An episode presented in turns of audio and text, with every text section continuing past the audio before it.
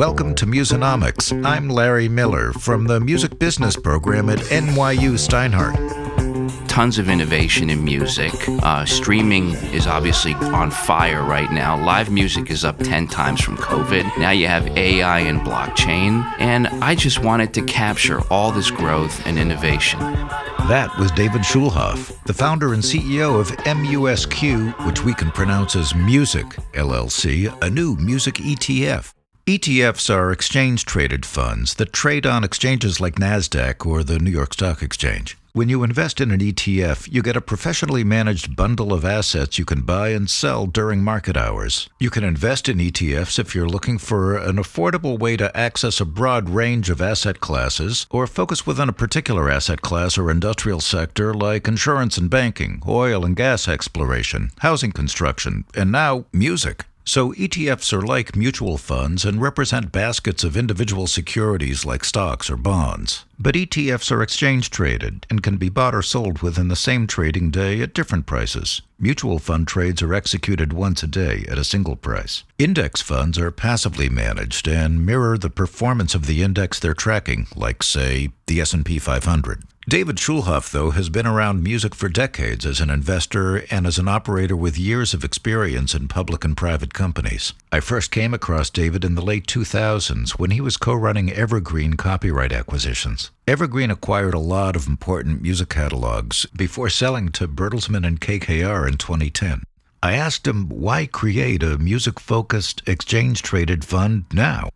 Yeah, so about a year ago, I thought about starting another music publishing company. And I looked at the landscape and I said, my gosh, there is so much competition today. KKR, Blackstone, Apollo, Providence Equity Partners, the list goes on, and all the royalty trusts. And they were all paying 20, 25 times for Tom Petty, Springsteen, Bob Dylan, and so on. I said, you know, when I had Evergreen, I had edge, I had a competitive edge. Nobody was doing what I was doing. I had the relationships with the estates, with the songwriters, and I had an edge there later. So I said, maybe this isn't such a great idea. And at that time, I looked at the landscape of public companies. I said, there are a lot of music public companies around the world, domestic and foreign. And I said, how great would it be for investors to invest in an ETF, a convenient and portable way to invest in all of the companies? And historically, as an LP in these funds, it was very illiquid. Let's make this a very liquid product. So I literally pulled out a piece of paper and I started writing down all the companies that I would love to see in the fund. And there were like over 50. And then I'm like, let me break this down into different buckets or different pillars. I said, okay, what do we have here? These are all the streaming stocks. These are all the content stocks. These are all the live music and ticketing stocks. These are the equipment and technology stocks. And these are the satellite and radio stocks. And I said, this is a very compelling product. This is a way to invest. And a lot of these foreign companies you couldn't invest in historically. You had to like open up local accounts in foreign exchanges. It was difficult too mm. as an investor. Tons of innovation in music. Uh, streaming is obviously on fire right now. Live music is up 10 times from COVID. Now you have AI and blockchain. And I just wanted to capture all this growth and innovation. And so that was kind of the genesis of MUSQ.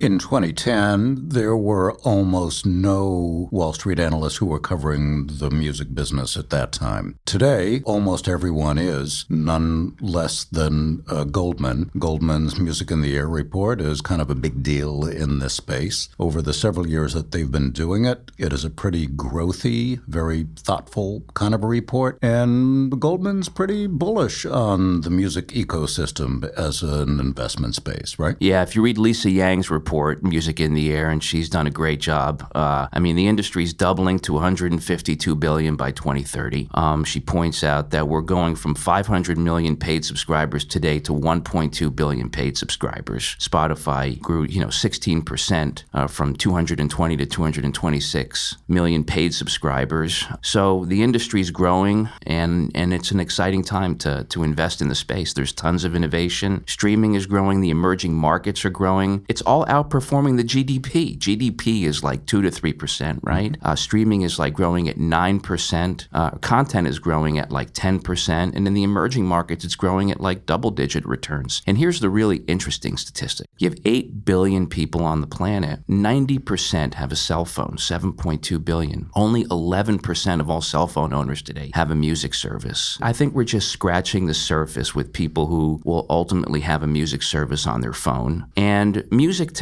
is the most undermonetized media asset the most overlooked, underhyped, undermonetized media asset. And that's not just me saying that. That's Lisa Yang saying that at Goldman. That's JP Morgan saying that. Think about it. You're paying a fraction of what you're paying for Hulu, HBO, Netflix. They're like double. And so we're just starting to scratch the surface now with price hikes. And that's the, one of the reasons why Spotify jumped up in its numbers. You, you know, you're seeing the revenue now finally kicking in. And it's big by raising it by 10%, by $1. They have 200 million paid subscribers. That's like $2.5 billion a year of incremental revenue by raising it $1. $1. Yeah. Right. You invest in public stocks only. And one of the things that I wonder about is growth priced in at the public companies that you are constrained uh, to invest in, or not so much. How do you respond to that? First, I think music is cheap compared to other stocks. Uh, they're priced, you know, a fraction of what AI stocks are priced at today. So I think they're they're well priced. Uh, the MUSQ Global Music Industry ETF, which is what this is, tracks the performance of the MUSQ USQ Global Music Industry Index. And the index is really just an index fund of songs broken down into streaming and content and live music and ticketing, equipment tech, and satellite and radio. So we have about 12, mu- 12 streaming companies in the fund. We have about 22 content companies in the fund. Um, we have six live music and ticketing companies. We have eight equipment and technology, and we have six radio and satellites. And these are all public stocks. 45% of them are domestic, and 55% of them are foreign.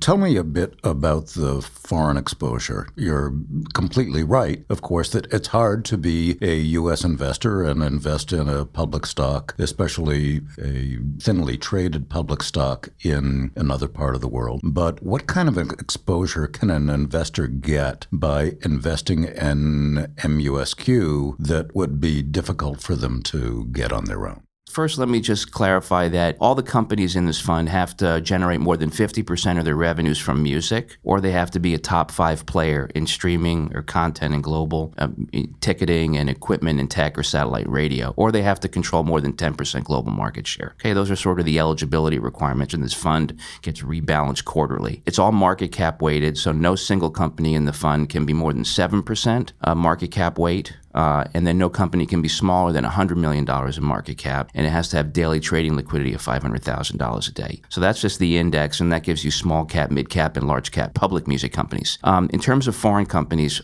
like I said, there's more than 50% are foreign. That companies you wouldn't even know it, first of all, like HIM in Taiwan, which is a massive content company. Companies like SME and Avex in Japan. All the all the K-pop companies. So we have Genie Corp and Kakao, the two biggest streaming companies in South Korea, along with with JYP, Hybe, YG, YG Plus. All these companies are very important. And then, of course, in China, we have Tencent and we have Cloud Music. And these are hard to trade. You'd have to open up local accounts in those territories through a local exchange or broker dealer. It's tricky. And so, and then obviously in the US, we have all the big music companies, you know, Universal and Warner Group and Sony. But we also have, you know, the smaller companies, the royalty trusts. We have like like Round Hill, uh, which is recently going public or uh, private, but we have uh, Reservoir and we have Hipgnosis and we have Click Digital in Great Britain and LiveOne. So we just give investors a real cross section, and a lot of these companies are just hard to get access to, and you wouldn't even know about them it's really hard to get exposure globally to music outside of this fund. And so I wanted to create the MUSQ Global Music Industry ETF is really a convenient way to get access to all these companies. You just mentioned Round Hill and um, by extension Hipgnosis. And I want to ask you about that. What about the valuations of the publicly listed music royalty funds? Josh had a pretty good exit on Round Hill. Uh, Hipgnosis, we'll see what happens. I, I think they probably overpaid for a lot of their assets, but Look, they're very small percentages of the fund. And so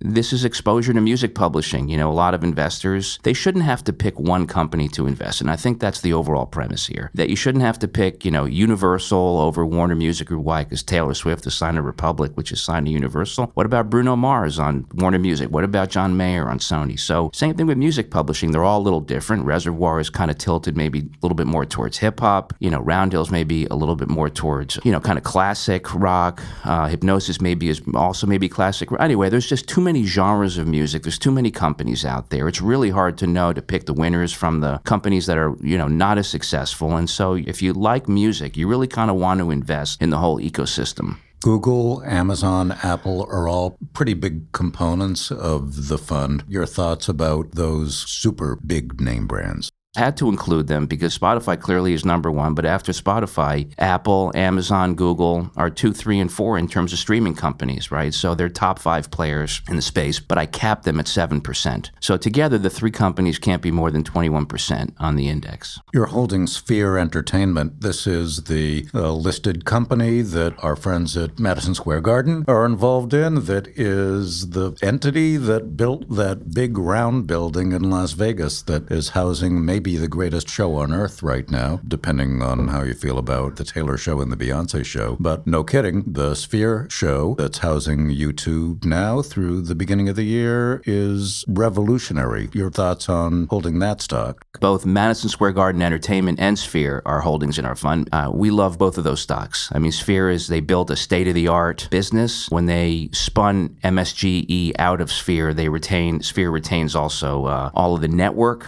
rights and and they also have Tao Hospitality, which is in it, which is interesting. Sphere is a is a state of the art, cost a lot, 2.3 billion, but I think it represents kind of the future of live entertainment. And Madison Square Garden Entertainment is a great stock to own. Madison Square Garden is the highest grossing music venue in the world. This is a live music entertainment company. So between all the venues that they have and they have long-term rights with, you know, sports companies and it's a great stock. It's consistent. I think the Dolan, you know, family runs a really awesome company with Sphere and with uh, and with MSGE. But look, live music is just on fire. I mean, you, you mentioned Taylor Swift and Beyonce, uh, and revenues are up 10 times. It was at 3.9 billion in 2020. It's now close to 40 billion. Uh, live Nation just doubled their output of tours for 2024. You know, artists like Taylor Swift and Beyonce are like moving needle, like moving rooms in, in the economy. They're having a huge cultural impact, a huge economic impact. So we have companies in our fund, like obviously like Live Nations in our fund, but we have CTS Eventim, which is a big music promotions company in Germany. We have Sphere and MSGE, naturally. Uh, we have Vivid Seats, so we're capturing all of the ticketing that's taking place, and we want to give investors exposure to that. So Live Nation and all of its peers are performing exceptionally well right now in the fund. When you think about emerging market growth, what are the territories around the world? What are the markets that you are especially excited about now? Well, I think South Korea represents the second biggest market today out of after the United States, and it's a they're a force in the music industry today. So they're acquiring ownership interests in music in USA companies. Uh, I think they invest like Hybe invest in quality control, and they own uh, some management companies. Right, they manage now uh, the rights of Ariana Grande and Justin Bieber. So heavily entrenched. They have deals with like Republic Records, companies like Hybe, JYP, SM Entertainment. There's like 14 companies in South Korea. They're just a massive player in the music business today, and you want to own these stocks. And then you know after South Korea, China's really big. Tencent and Cloud uh, Music are very big companies. Japan is obviously a huge market. You know, we have SM Entertainment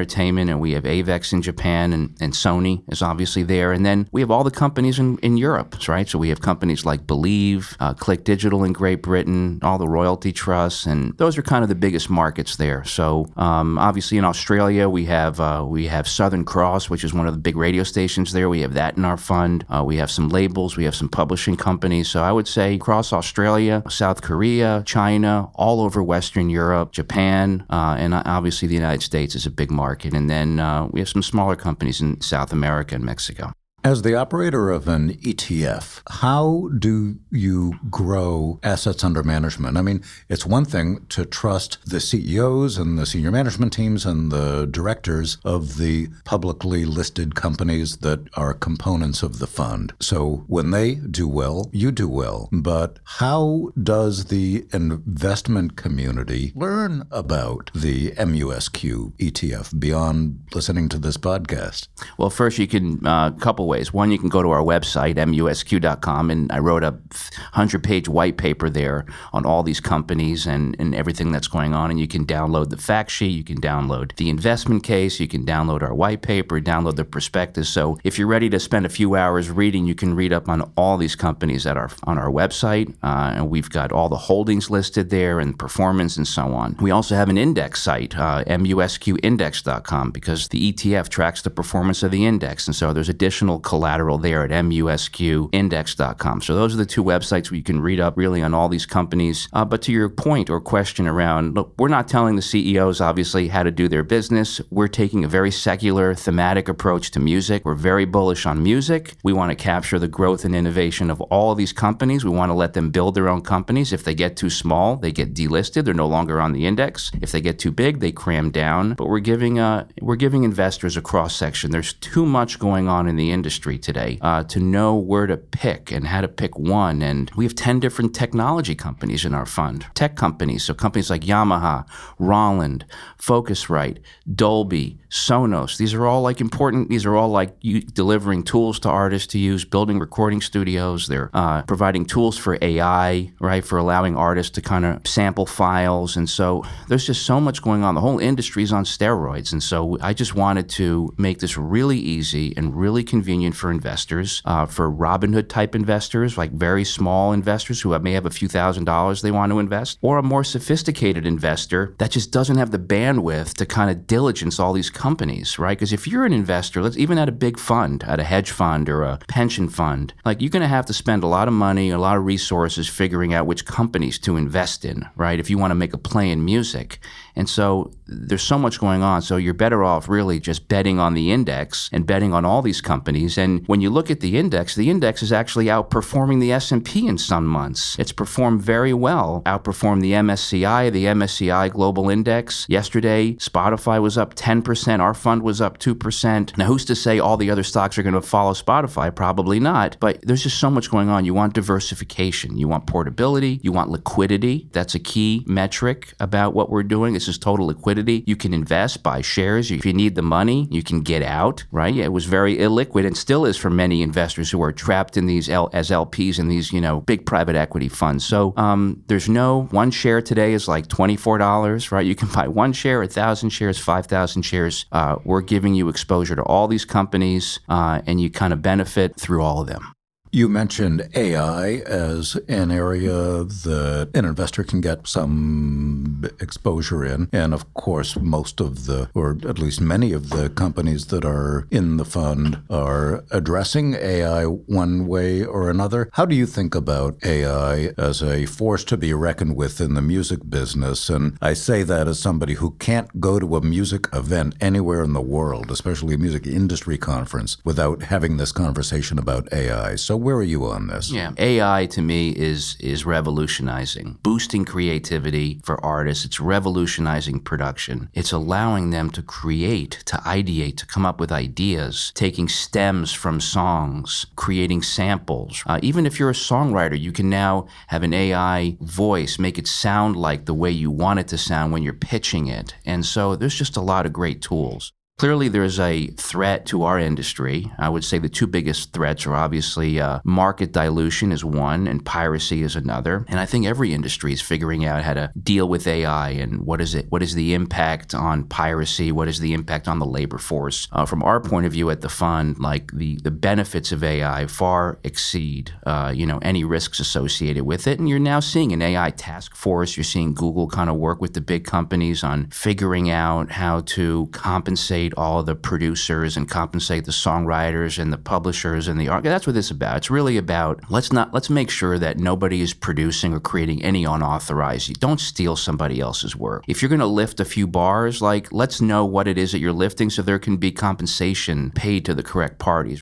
Sampling, I think, generally has created a windfall for a lot of publishers and for a lot of uh, artists, right? And a lot of estates. Like, we want sampling. Sampling creates new music. And think about how many great songs have been created through samples, right? From, you know, hip hop to R&B, just beautiful music. But let's compensate. Let's make sure we, we are paying the original songwriter, the original artist, right? And let's not rip them off. And I think that's the biggest threat. That's the obvious problem. You know, we saw what happened with, you know, a fake recording by Drake and a fake recording by Weeknd. But look, Universal quickly sent a takedown notice to Spotify and it was gone. And so we just need to set up the right protocols. It's the same thing that happened to Google 15 years ago when they had user generated content, but they set up protocols and they set up content ID to watermark and then compensate all the copyright owners correctly, the authors. And so the same thing's happening now in music. Give it a little bit of time. Don't try and stop it. Like you'll never be able to stop the the emergence of new technology. We've we've learned about that. Let technology do what it's going to do, but let's make sure we're protecting and we're compensating all the copyright owners. You've also written a bit about blockchain as a transformative force in the industry. To what degree does that impact either an investment thesis or an individual investor? So blockchain to me is also revolutionary. And there are many ways blockchain is, right? One, it, it puts an artist directly in touch with their fan and their super fan. And we know that super fans are willing to pay three times more than the average fan. And now you're seeing artists sell NFTs and goods and they can do they can tap into their fan directly through blockchain. But blockchain, I think more importantly and more globally, it replaces an antiquated system of royalty payments. If you're a songwriter, you could take you 9 months to get paid. By the time the network or the user pays the society ASCAP, BMI and SESAC and then they're sitting on the money and they're taking their fee, so it eliminates the middleman, right? And it creates a direct payment rail between the user, right? Whoever the user may be or whatever the user may be and the artist and the,